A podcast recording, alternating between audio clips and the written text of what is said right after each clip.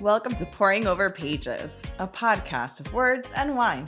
I'm Alexa. And I'm Maritza. Time to get lit on literature. Woo! Yes!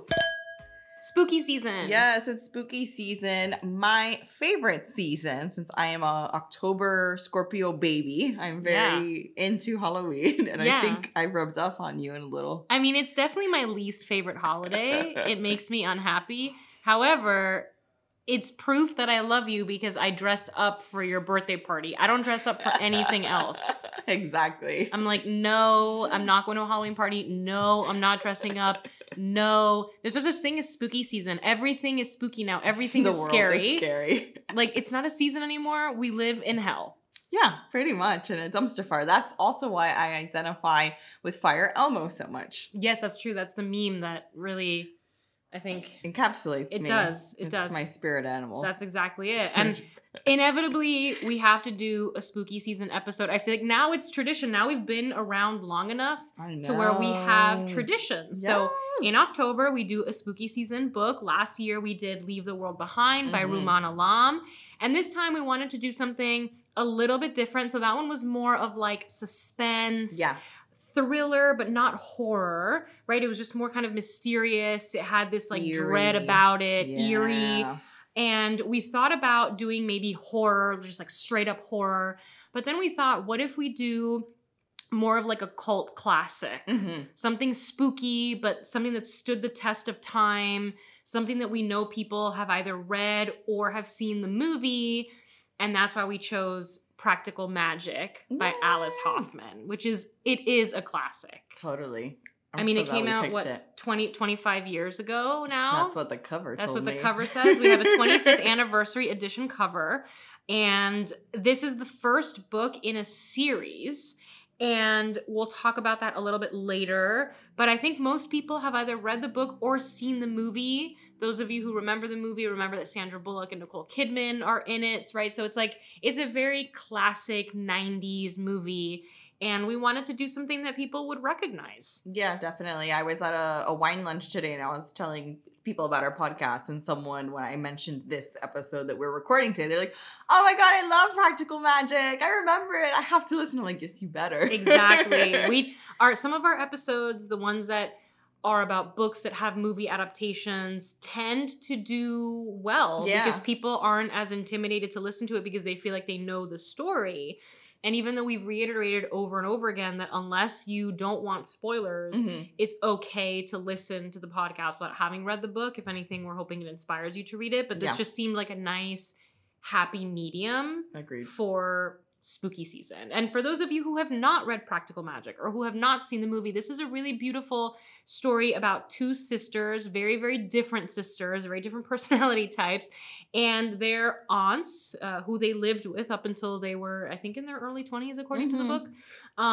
They are witches. Can you say that they're witches? They're totally witches, right? Yeah, they're witches. Don't like blatantly. They don't say the word. They don't say the word, but you know. Yeah, you know exactly. So the aunts are witches, and they sort of specialize in love. So there were all these women that would knock on the back door, and the aunts would bring them in and do all kinds of spells and recipes and all of these sorts of things. And Jillian and Sally, the two sisters, would watch from upstairs, and it created this fear of love because they saw how distraught, how desperate, how sad, how horrified some of these women were when they came to seek the help of the aunts, right? So this is in many ways a cautionary tale about love. It's also a sisterhood story. Yeah. It's a coming of age story. We have multiple generations represented. And as I mentioned, it's the first in a series that goes back. It kind of does more of a prequel style as the series moves along. So it's fun, it's witchy, it's mysterious, it's spooky, but it's also very sweet and funny. And you really root for these characters. You see yourself in these characters. You hate these characters. It tugs at your heartstrings from many different ways. Agreed. That's the perfect summary to the novel. Yeah, I try and remind myself to do a summary at the beginning. Yeah. Sometimes I do tend to forget. But what I love is that sometimes Alexa has a hard time finding a wine because we want to do a smart pairing, right? We really take our time to think about the book. So Alexa takes her time to think about the wine. And this one, weirdly, was really easy for you in the kind of funniest easy, way. Bizarre. Yes. I actually didn't even have to go get this wine. It was already in my house. And when I picked it up, so we grabbed a Sinister Hand from Columbia Valley. I'll get into the label and the story later on. But the label is pretty much this almost like metallic looking hand, like if it's a knight's hand almost, and it's like reaching up for the sky and it's cut off and you see some blood dripping from there. So yeah, it's intense. It's intense. It's a vibe. So I picked that up at Happy Wine a while back, and I looked at that bottle. I'm like, I'm going to use this for something, probably around Halloween. Yep. And sure enough, it really worked out. So perfect. I'll get more into the wine later. But. Yeah, there's a scene in the book that specifically references a hand coming out of the ground. So this was almost too perfect. And I mean, I don't know about you, but I feel like red wine is for spooky season. Yeah. I mean, we're getting into fall. I do air quotes here, but in other places and around the country. It's 85 degrees. I'm like in a tank top and biker shorts. But in other places around the country, it is fall. So it's time to bring on the reds, get a little bit more comfort wines in. So I think this plays to both purposes. And maybe I was bewitched to buy this originally. I think so. Who knows? I think so. I think the aunts, if they're still around, managed to manipulate you into buying this wine, which we're already drinking, as all of you know. We drink this while we record the episode, and it's really good. But we'll get into that. I guess my first question is, what were your overall thoughts on the book? What was your process like reading it? Did you enjoy it? Did you feel a sense of frustration? What was it like, that whole journey of reading the book? Yeah, so I read it pretty quick. I read it really fast. Yeah. I was like, I need to finish this book now. And luckily, the book was good. And it flowed quite nicely. I liked the beginning, Tales with the Aunts. I liked seeing them develop from tiny girls that would watch their aunts and really building up their personality and their characters, to them becoming young ladies, and then young adults, and then adults with kids, and just their own journeys behind them. And I really enjoyed the book. I wish we focused more on the aunts, but there's more books to come with that. Yep, exactly. And that's something that I'm glad you brought it up early, because for those of you who feel like, I want to know more about the aunts, or I want to know more about this family's history, the rest of the series dives into that. And I think that was really a result of feedback that Alice Hoffman got, because there was so much mystery. We don't actually hear the names of the aunts until the last, like, maybe 50 pages, 30 pages of the book. Then suddenly they have names, right? And the whole book is the aunts. And they just say the aunts the whole time. And it's always through the perspective of Jillian and Sally. We never really get direct interaction from the aunts, like from them, and see them in real time. Exactly. So the series really answers that call, because I think so many people reacted that way. They were like, we love Jillian and Sally and we want to know more about them, but who is their ancestor, Maria Owens, who kind of started this whole thing? They have this mysterious portrait of her in their home, and who are the aunts, and what are they about? What is their story, right? So the rest of the series is really kind of a prequel and dives into those particular characters. And I just want to say, and I say this with love, because I do love this book. I think it's fun. I read it many, many years ago, so this was a reread for me. But it felt new to me, because it had been so long since I read it. But I will say, it's a great book, but it's the worst one in the series. Like, straight up, every book gets better and better and better. The one after this, The Rules of Magic, is one of my favorites. And then Magic Lessons is absolute fire. And then she recently came out with The Book of Magic. So the series just gets better and better. So if you like practical magic, I highly encourage you to keep going with the series, because they are better. Nice. They really are. There's just no reason to not keep going with the series. Yeah. No, exactly. And it's good to hear, I'm sure, as they'll dive into deeper in the series, more of the background, like are they really witches? How did this start? Kind of weird. There's no men around ever really, like. I love it. Right? I'm just curious. I love it. There's like literally no men around. I'm like, this is great. And the men that are around kind of go, where? The men. I mean, you know what's funny is that like the men in this particular book, they're either absolutely horrible in the case of Jimmy, and we'll get into Jimmy, or they're dumb as rocks. Yes, like Ben. Mm-hmm. Like he just reminds me of like a puppy dog following you around, like begging. My worst nightmare. My worst nightmare. Like that's my fear about getting married is like a man will always be in the house. Like I don't want a man in the house all the time. Like that sounds horrible. So it's like Ben kind of exudes this like desperate, annoying vibe. So the men in this story are really not exemplary. Maybe that's the right word. And there's no in between really. At all.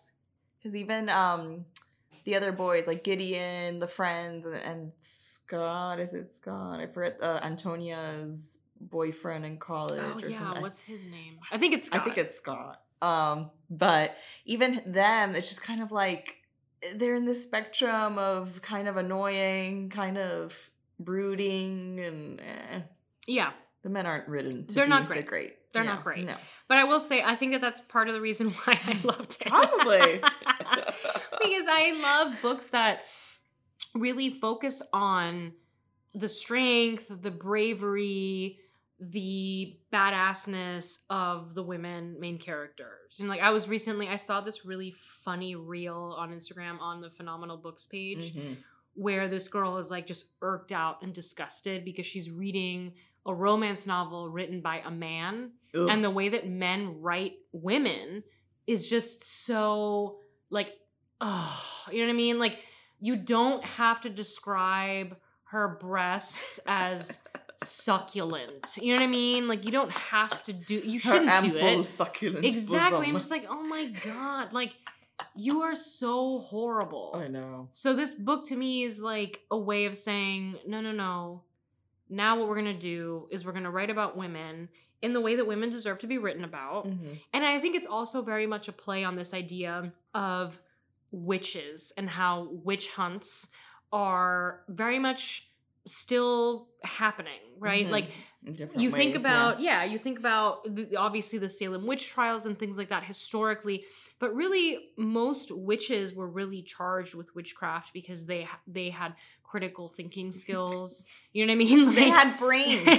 It's like you were accused of being a witch simply because people could not possibly believe that you had the capacity to do good things or intelligent things. And so that mentality is still very much alive and well. Oh, definitely. But I think in a way, and this isn't fully an assumption, but I think in a way the author was thinking about that, was playing with this idea of witches and witchcraft as a negative and turns it into a positive in this story by giving women this specifically the aunts, this empowerment that they then share. They become the people who save the day in this novel.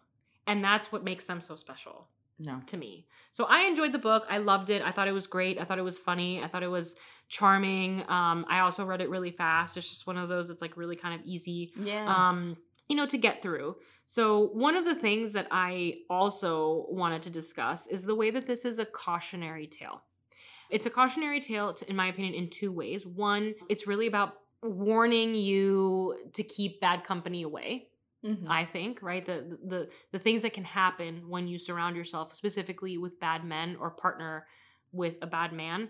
And the other way it's a cautionary tale, I think, it's about the way that love can become problematic in that you lose yourself. It talks about codependency and what I think is a really intelligent and easy way to understand, because you see that in the women who come to ask the aunts for help. And you also see it in Jillian. Oh my God, Jillian. She was a character. I love how they had the two sisters. Their personalities were completely different in every way, every which way, from one being type A personality to the other one being kind of like a wild child, goes with the flow kind of thing. And it was fascinating to see how they both fell in love in very different ways and either ran to love or away from love and the outcomes of it. Because they're vastly different. Yeah. And I think that that's the strength, right? Mm-hmm. Because you have Sally, who's a lot more reserved, cautious, finds herself in one really great relationship that results in her two daughters, mm-hmm. Antonia and Kylie.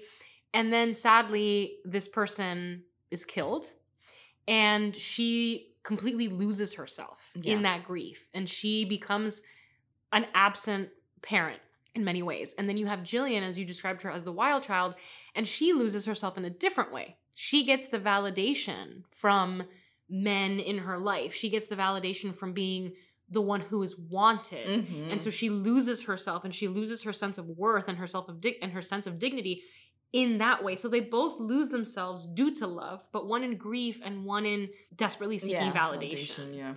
So that was obviously intentional, but I think that it's also for the reader to sort of reflect, like, which one am I? Who am I closer to? Am I the person who loses herself because I'm in desperate need of validation? Which, by the way, is not something to judge yourself for. I want to be very clear about that. Like, this book is kind to Jillian because so many women at some point in their life, I would maybe even argue that all women at some point in their life experience that kind of pain where you feel like society teaches you that the most important thing is to find a partner and to get married and to go on this like linear path. And I think the book is sort of telling you, like, no, you don't have to be like Jillian, or you can step out of that lesson, right? That Jillian learned. You can be like the aunts. You can be whoever it is that you want to be. And you live this fulfilled life where you help people, you do, whatever it is that you want. Whatever it may be, You don't have to keep falling into the same trap over and over again. And you could find your validation in other ways that are more self-driven as opposed to through people. Exactly. And I think that was really the point, the self-driven part. There's this really great quote that says, she knows now that when you don't lose yourself in the bargain, meaning love, you find you have double the love you started with. And that's one recipe that can't be tampered with. And I feel like that's the lesson. Mm-hmm. That's the lesson is that, and we've talked about this so many times, like going all the way back to episode 1. If you don't love yourself, you can't teach people to love you. You can't pour from an empty cup. You can't be the best version of yourself and expect people to treat you like you are the best version of yourself, right? It's like, it all kind of goes back to that. And I feel like Jillian was such a great example, and she was a great contrast to the aunts. And I realize now, thinking about it, that Jillian was so separated emotionally from the aunts because she felt like they judged her, they rejected her. And now I realize it's because she was kind of seeking that validation in the opposite way that the aunts did. The aunts were like really just about their shit. Yeah, exactly. They kept to themselves. They did their witchery, potions, whatever, helping women in that way, and that was about it. Taking care of Jillian and Sally as kids. They weren't out there trying to go get some love and losing themselves in it. Exactly. It's one of those things where you see these two characters as foils of each other. Yeah. And it works. And it works perfectly because they're of different ages. So you almost feel like, well, there's this hope for Jillian that she'll kind of move in that direction maybe, right? We know that she ends up with Ben, who is such an interesting character because he's kind of dumb. Like, I don't want to say dumb. He's like naive and sweet, but almost in a crazy people pleasing, Jillian pleasing kind of way, and he apparently could get any woman he wants in town. Right? They all love him. They all think he's a doll, but like he wants her. And I think the fact that she's new in town and not really a pizzazz or anything makes him feel that much more insecure and needing her validation as opposed to like Jillian needs a validation from men. Yeah. I mean, I think that it was done for dramatic effect. Yeah. This idea that like all the men in the book, maybe not all, but like, for example, definitely Ben, they see this woman and they're like immediately enraptured. And I'm like, what is this? Like, that can't possibly be healthy. No, that was one of the things, and I'm not to say that this witching stuff is realistic or not or whatever, but I'm about to say, like, but the love infatuation, love at first sight kind of themes that go on in here are just not realistic to me personally. I'm sure there's a lot of people out there that meet a guy or meet a girl and they're like, oh my God, this is the one.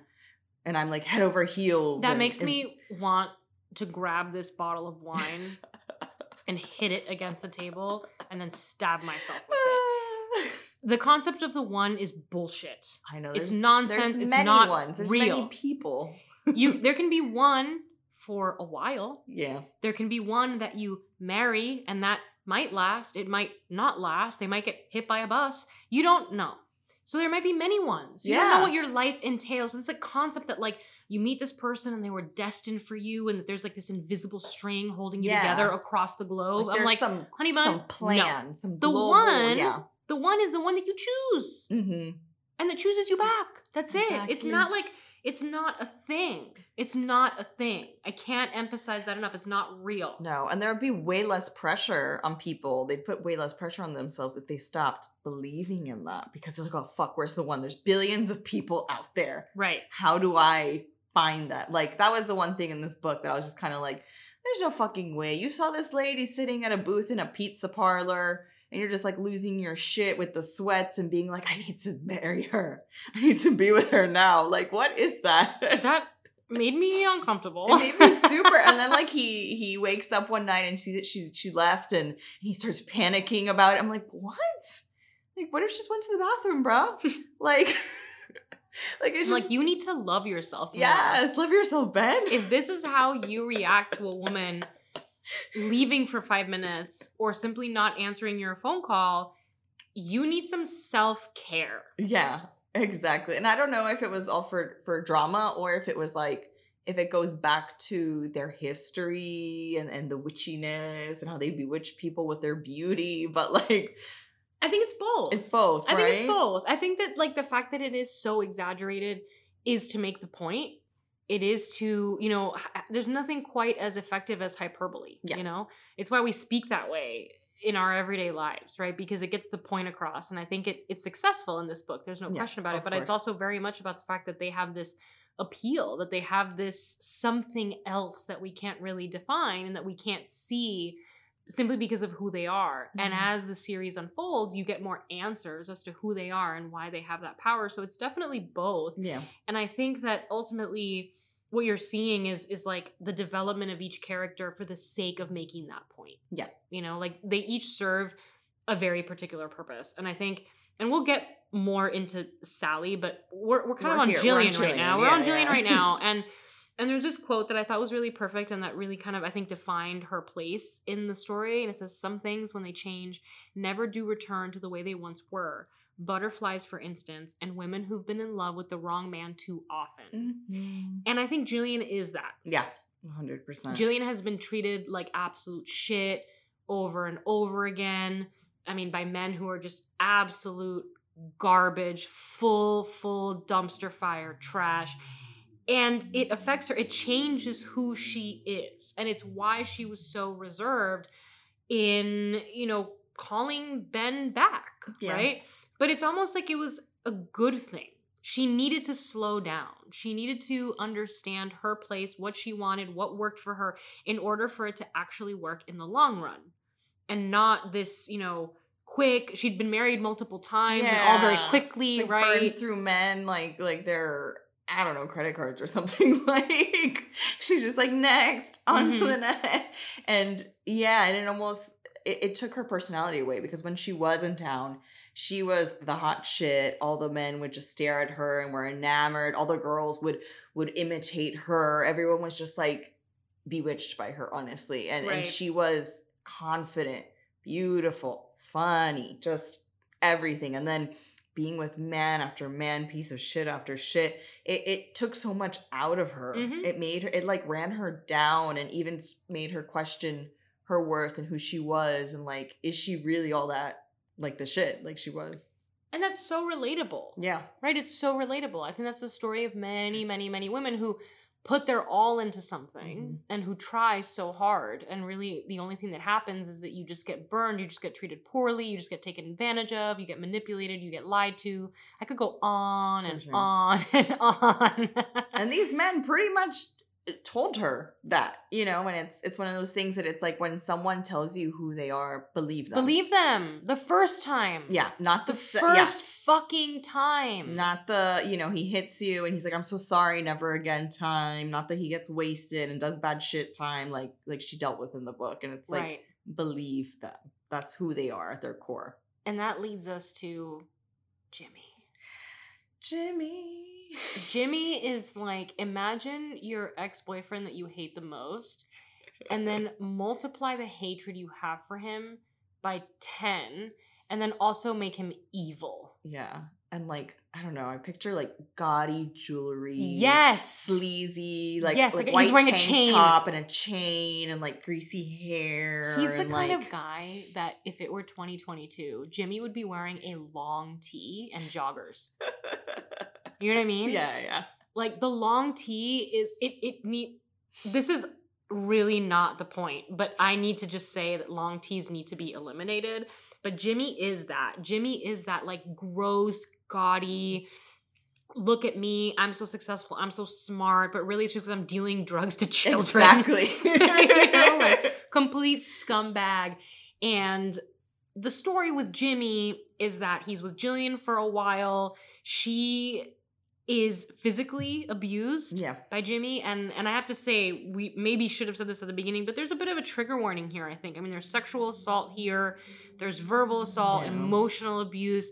It's really intense, I think, the relationship that's described between Jimmy and Jillian. It's really... it's scary. And imagine what we don't know about the relationship. Right. That's what... because, you know, Jillian only brings up so much through the story. So imagine what she's holding back from her sister and the aunts and that what she's not saying. That's so true. It's like we only get these little tidbits as the story goes. And the things that we do hear are horrific. Yeah. And something that really struck me was how, you know, physically abusive he was towards her and how she kind of became this like smart whiz, like, let me find ways to keep him from doing that. Yeah. And apparently, you know, he drank too much and that's when he would get handsy and would get awful. So she would put him to sleep early with some sort of like mushroom medicinal, like some nightshade tincture. Yeah, exactly. And eventually, you know, she does this every night for a while because she's just like, I don't want him to beat the shit out of me, right? Totally legit. No. And after a while, turns out that he dies. Yeah. And long story short, he dies in the car while they're in the car together. And she thinks she killed him. She's like, I've been giving him this like weird tincture that like puts him to sleep. I think that it's because of me that his heart stopped. Like I must have killed him. Not the drugs that he's doing. Not all the drugs and all whatever else. And this, God knows what else he was, you know, injecting. But basically she feels this overwhelming guilt, which also I have to say, I think is also a reflection of that. Something that has nothing to do with you, you still take the blame for it and it becomes the natural reaction. Says a lot about Jillian and how broken down, as you said, she had become. So Jimmy dies, and at this point, Jillian and Sally haven't seen each other in a long time. Sally decided to leave the aunt's house with her daughters. She moves to this little town in New York, this kind of suburban town. Gets a house for herself, lives a normal life. And feels really happy. Cookie cutter, normal, by the books, like white picket fence kind of life. Everything very normal and not witchy or auntie or not witchy. Just like, I want to work at my kids' school, cut them little sandwiches for lunch. I'm on the PTA, you know.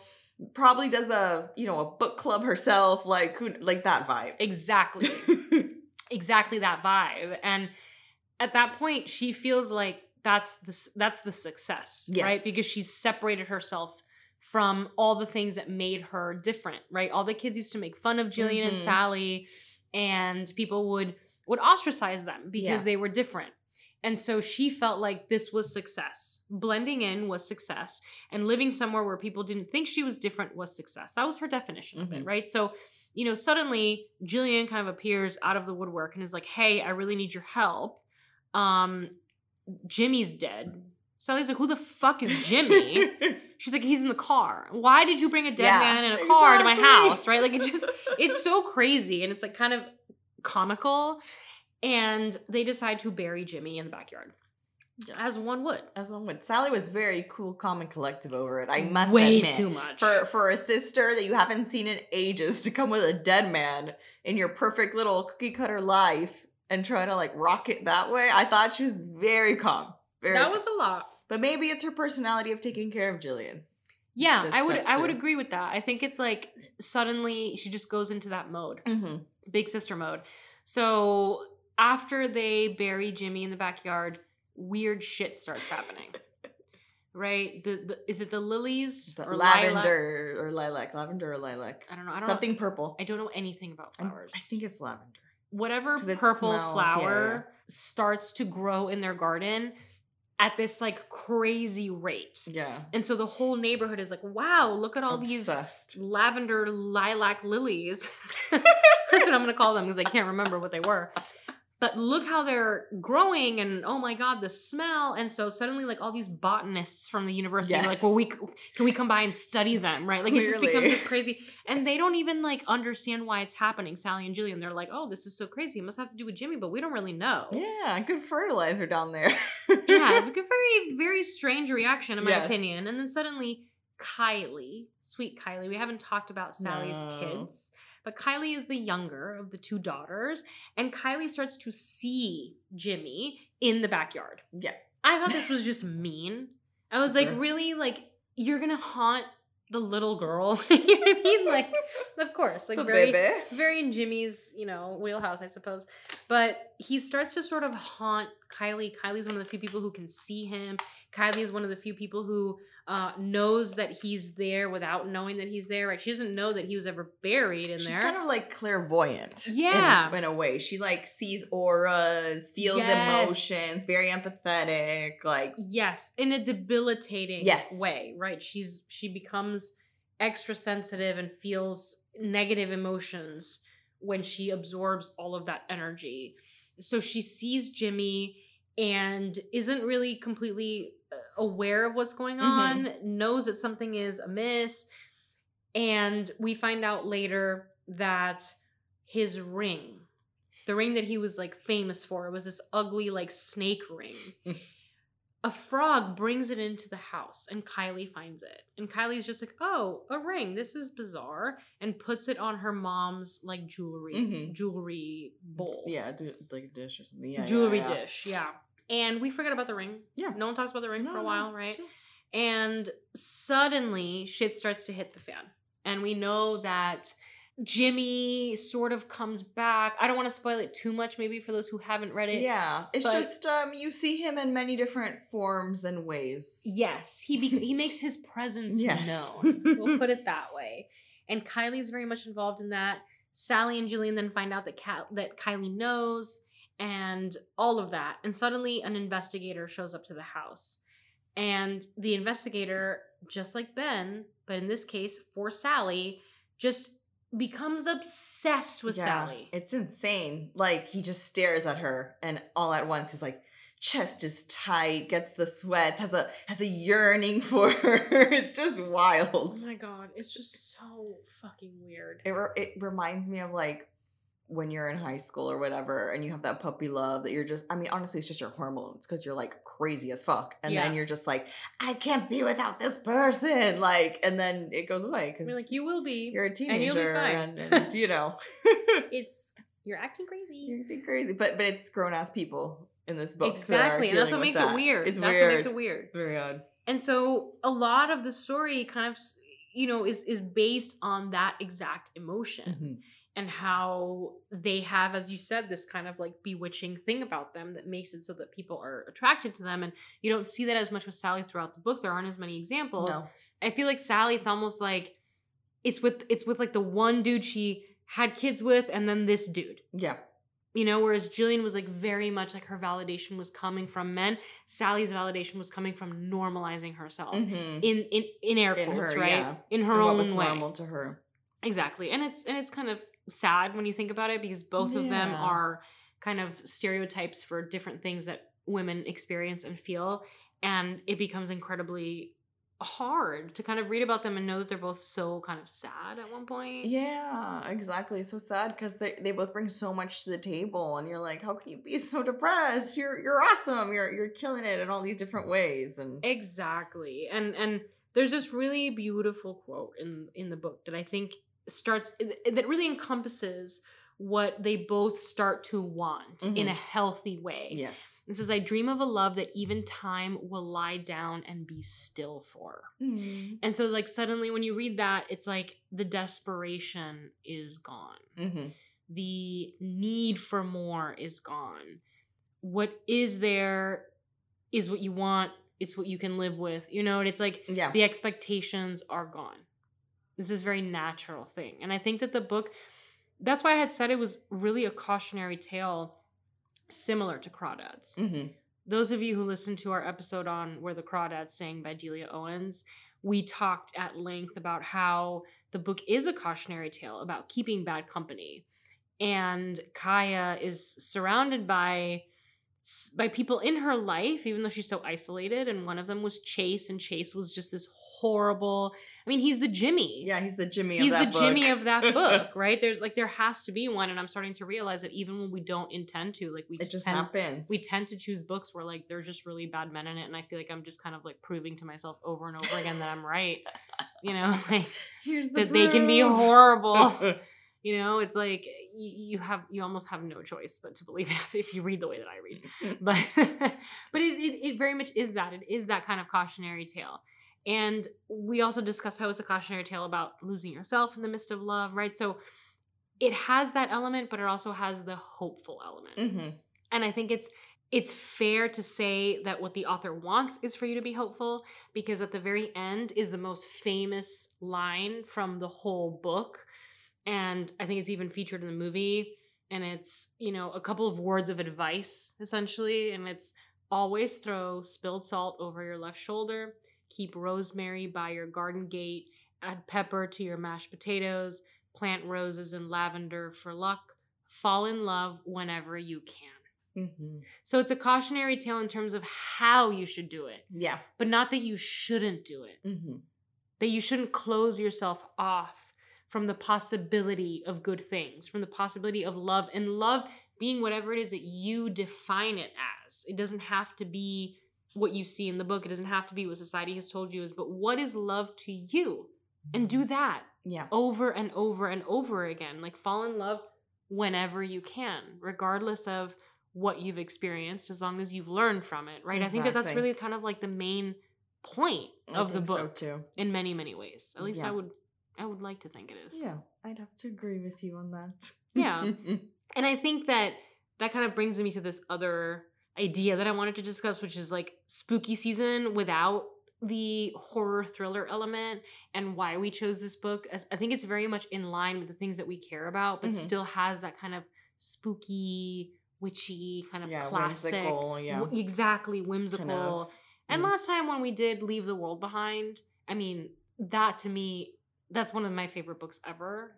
It's one of the best books I've ever read. No, it was great. That was kind of like keeping you on your toes the whole time in suspense. I fucking love that book. And it's funny because people either love that book or they hate it. Well, we all know what I think about the ending. But the ending is what makes it good. The ending is what makes it so that you fill in the blank of the ending. This is not an argument we should be having again. No, we shouldn't. It's like the Watcher on Netflix. I just finished it, and it's like the same shit.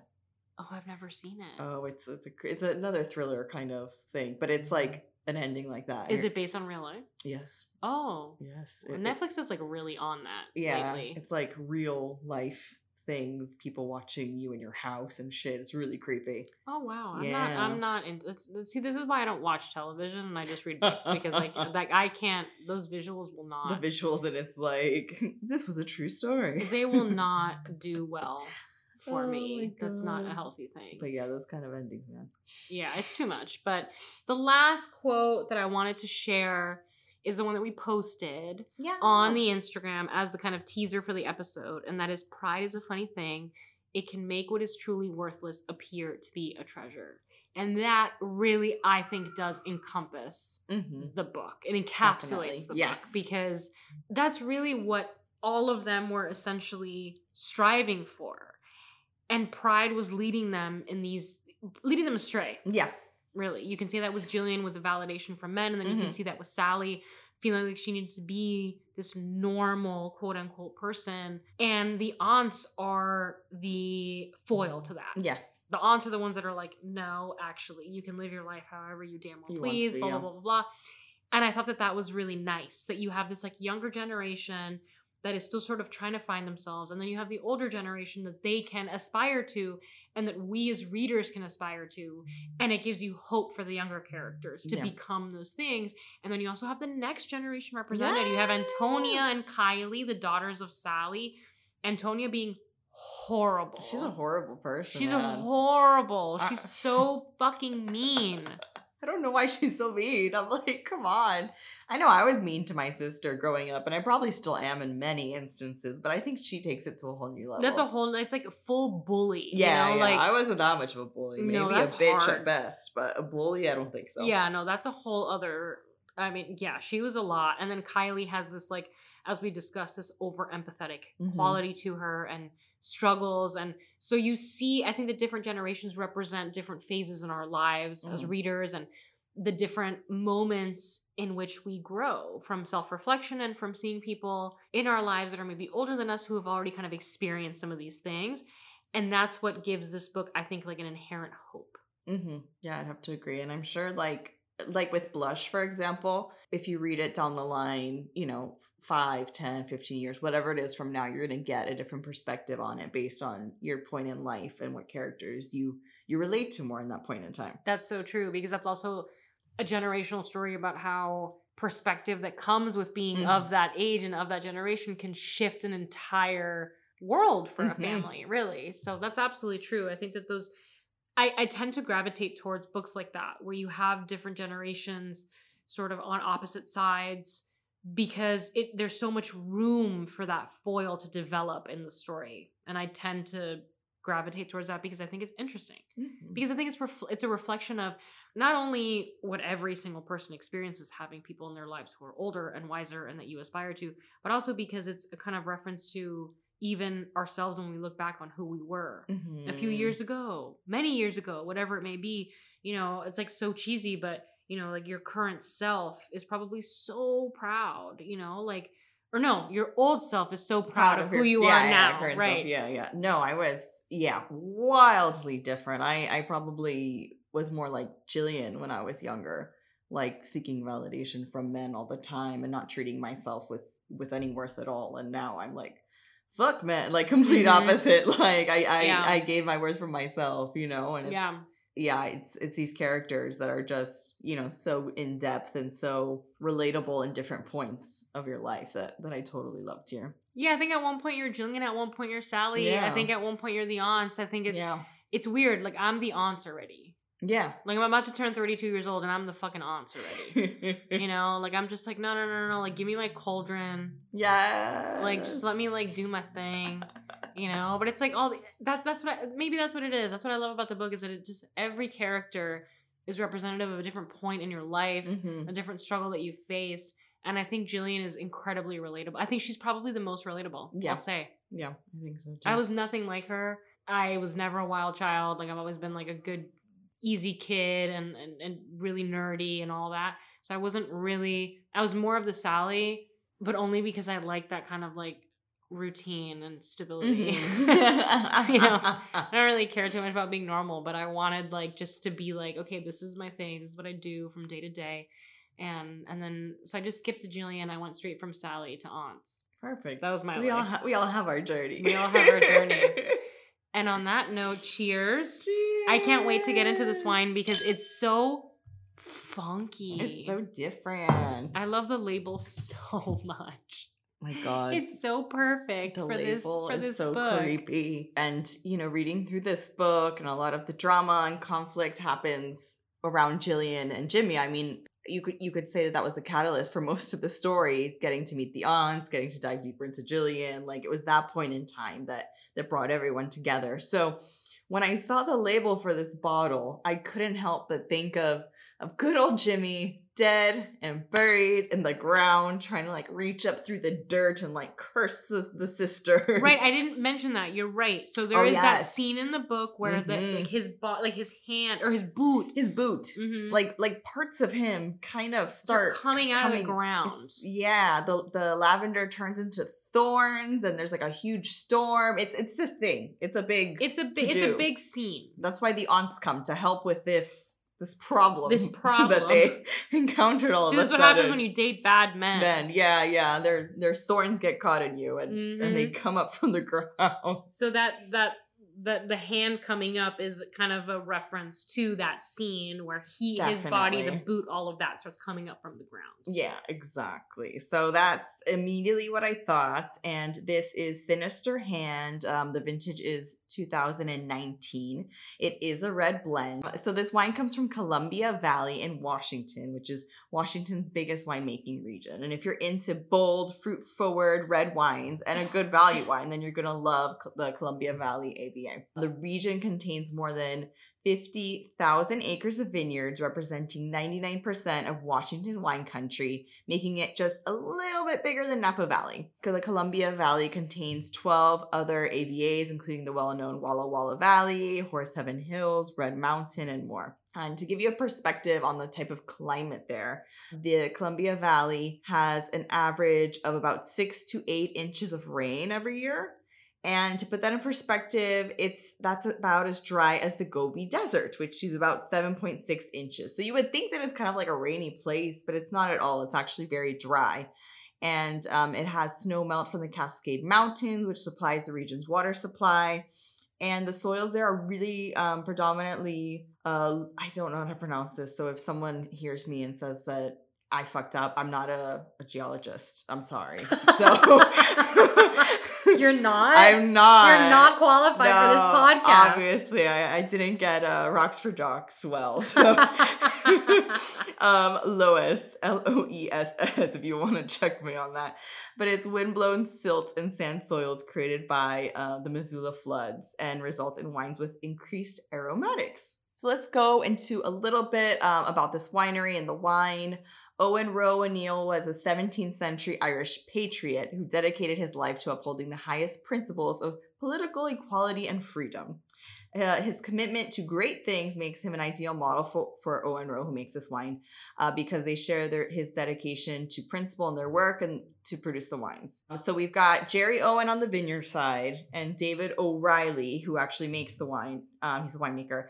And they formed Owen Roe with a simple purpose: to produce excellent wines from grapes grown and cultivated in the best vineyards in the Pacific Northwest. So that's kind of like their calling in life. And they select top quality grapes from vineyards chosen because they're in areas that allows the fruit to ripen fully, and that the fruit has excellent acidity and balance. So it's a well-rounded wine. And their vineyards are in Willamette, Mid-Columbia, Yakima, Walla Walla Valleys. And each vineyard is contracted by the acre, and they do have strict controls on yields and vine development. So they're really into not having a ton of grapes and vines, but like limiting them so that the grapes that come out are the good juice, that are quality and amazing. And the same principles are found in the winery. There's minimal handling and racking by gravity. It's pretty much everything they do is for the best. And each of the sites they work with are tendered by craftsmen of the viticultural trade. They're very much into earth stewardship, which is important for us here. So everyone they work with, they don't use herbicides or pesticides in the vineyards. They want to keep it as natural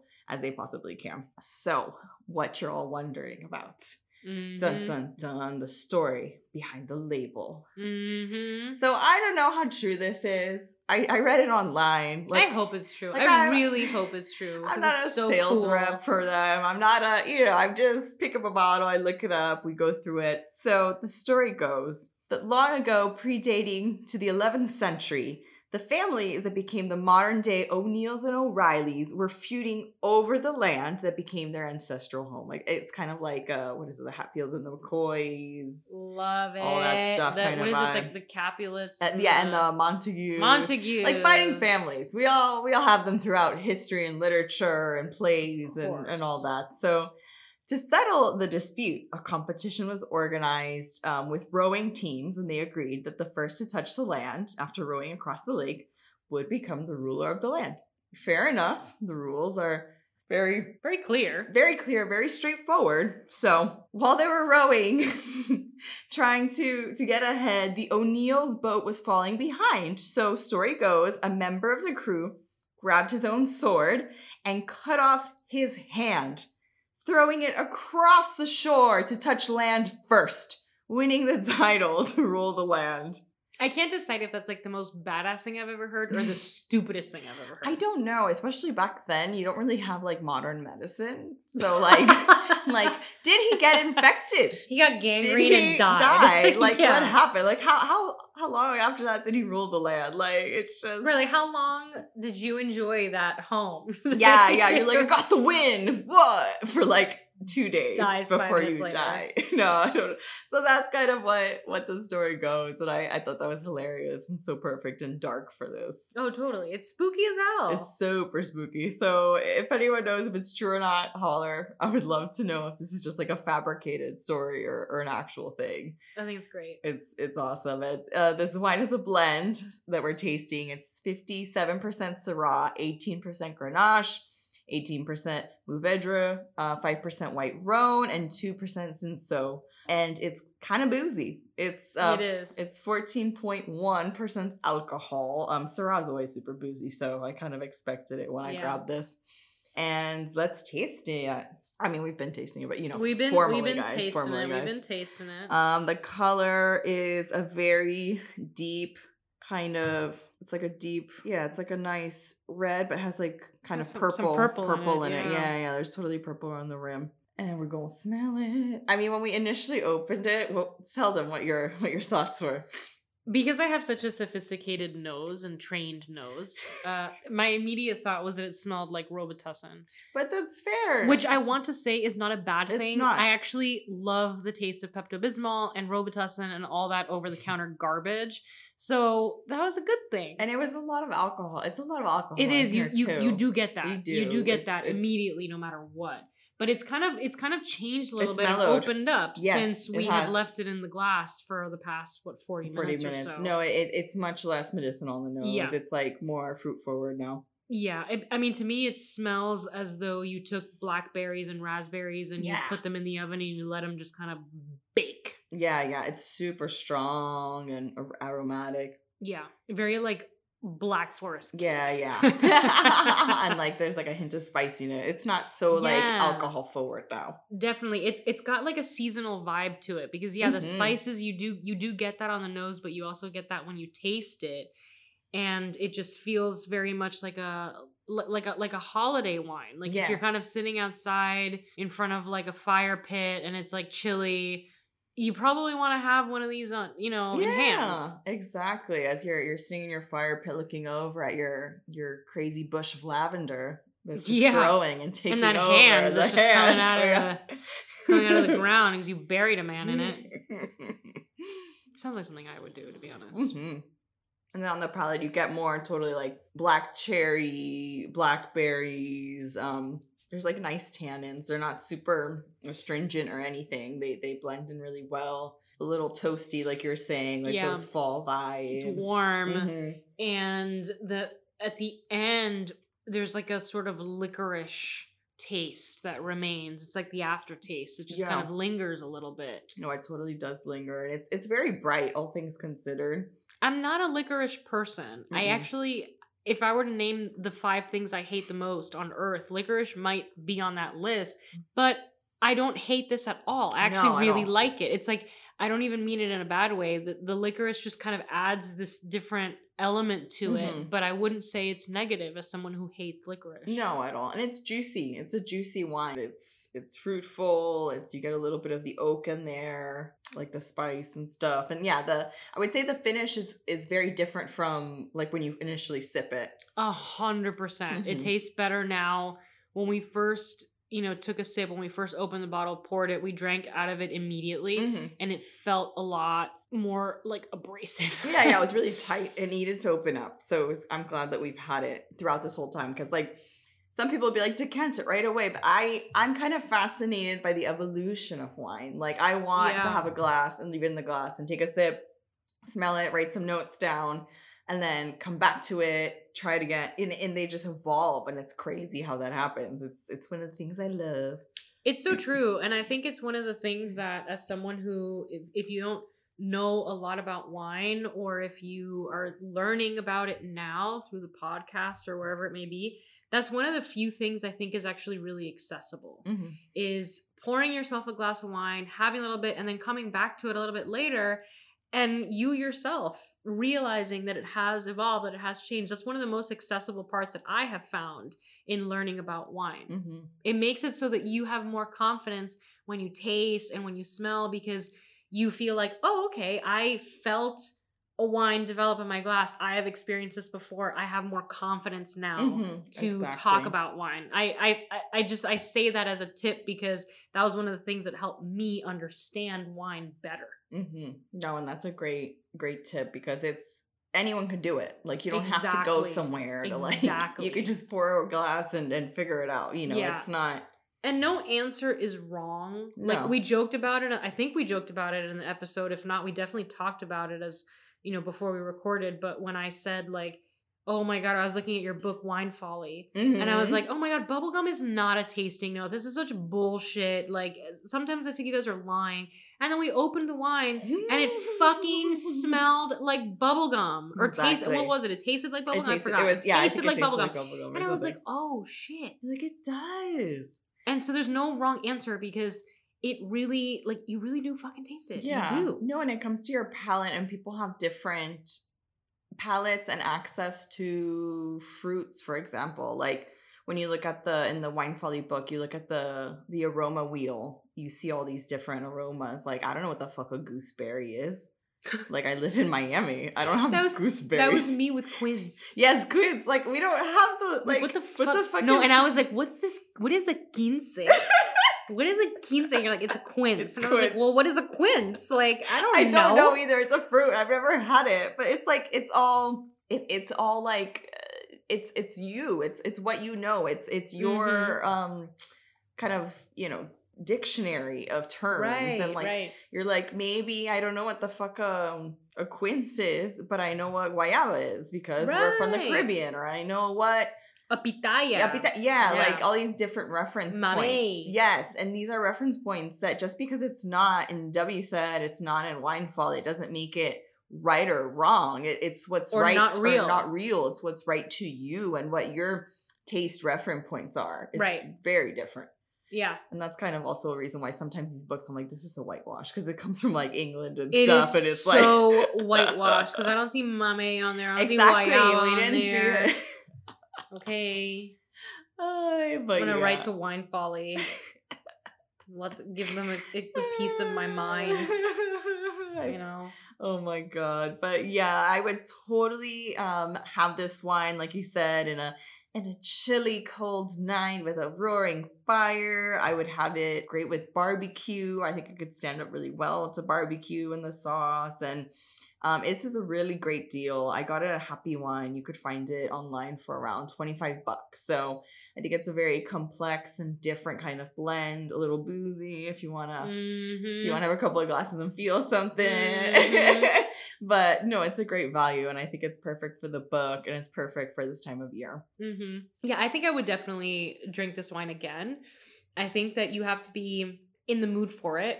I think it's one of those that you have to be in a particular environment for it. You know, you don't want to drink this when you're sitting outside and it's like hot. You know, this is a very particular moment, but I think it's perfect for that moment. Mm-hmm. So it's definitely worth trying. I think it's, as you said, it's a perfect wine for this time. I really like it. And for me, red blends are very hit or miss. Yeah. You know, you never know. You really never know. And I tend to lean more towards white wine and rosé and orange wine. And so I don't always find myself in love with red blends, because I find them to be really strong.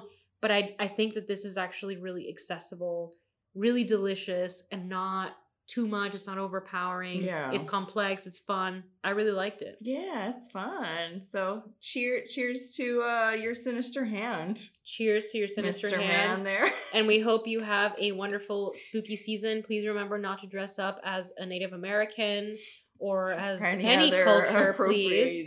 Especially if you're a white person. Because I saw a meme that was like, right now, a white person is picking their Halloween costume that will ruin the rest of their career. And I was like, yeah, that happens every year. Sombreros and shit. Yeah, exactly. Sombreros and tacos. And you're like, no, that's not like a costume, you fucking asshole.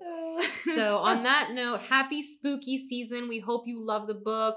Watch the movie. The movie's a cult classic. Go ahead and drink this wine while you're watching the movie. Yes. We're so excited to share it with you. And if you've read any of the other books in the series, share that with us. We're super excited to hear about that. I've read all of them except for the last one. Well, it's new. It's new.